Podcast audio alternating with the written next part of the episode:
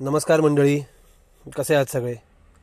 माझं नाव सागर रायकर आणि एका बापाचा मनोगतच्या सहाव्या भागात मी तुमचं सगळ्यांचं मनापासून स्वागत करतो.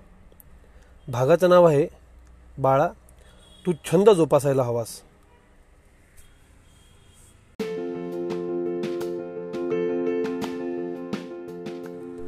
रुद्र मला मनापासून वाटतं की तू एखादा छंद जोपासायला हवास. मग तो कुठलाही असो. हो पण क्रिएटिव्ह आणि कन्स्ट्रक्टिव्ह असला पाहिजे हे महत्त्वाचं. कारण काय आहे मारामारी तोडफोड आदळापट याला अजून तरी आपल्या छंद नाही म्हणत. छंद जोपासताना मन कसं मोकळं व्हायला हवं? उगाच खोटेपणा नको स्पर्धा नको. तुला मनापासून आवडेल असा छंद जोपासताना ना तुझ्यातला खरेपणा तुझं तुलाच जाणवेल. आतल्यात घुसमटणाऱ्या भावना विचार छंदावाटे व्यक्त व्हायला लागतील. छंद जोपासायला सुरू केलंस ना की डोकं बघ कसं शांत होईल. आणि दिवसभरात झालेल्या चुका तुझ्या तुला जाणवतील.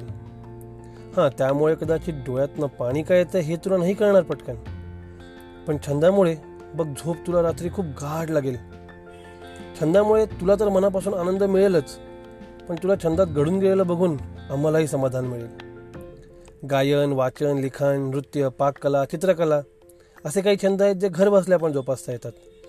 तसंच जर घराच्या चार भिंतीन पलीकडे जाऊन तुला एखादा छंद जोपासायचा असेल तर एखादा मैदानी खेळ आहे सायकलिंग आहे ट्रेकिंग आहे. जगात असे काही क्रिएटिव्ह लोक आहेत ज्यांनी छंदालाच आपलं करिअर बनवलं आणि ती लोकं बघा देशाच्या शिखरावर पोहोचलेली आहेत.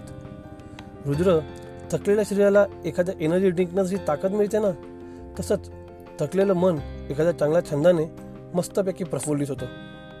मग कोणी सांगा जरी फसलेल्या प्रॉब्लेम सोडवण्यासाठी एखादी आयडिया पण मिळेल पटकन? अभ्यासामुळे किंवा पुढे कामामुळे कधी कधी तुला जेवायलाही वेळ नाही मिळणार. पण छंदासाठी बघ तू आपोआप वेळ काढशील. तर जो छंद तुझा असेल ना कदाचित तोच छंद दुसराही कोणाचा असू शकतो.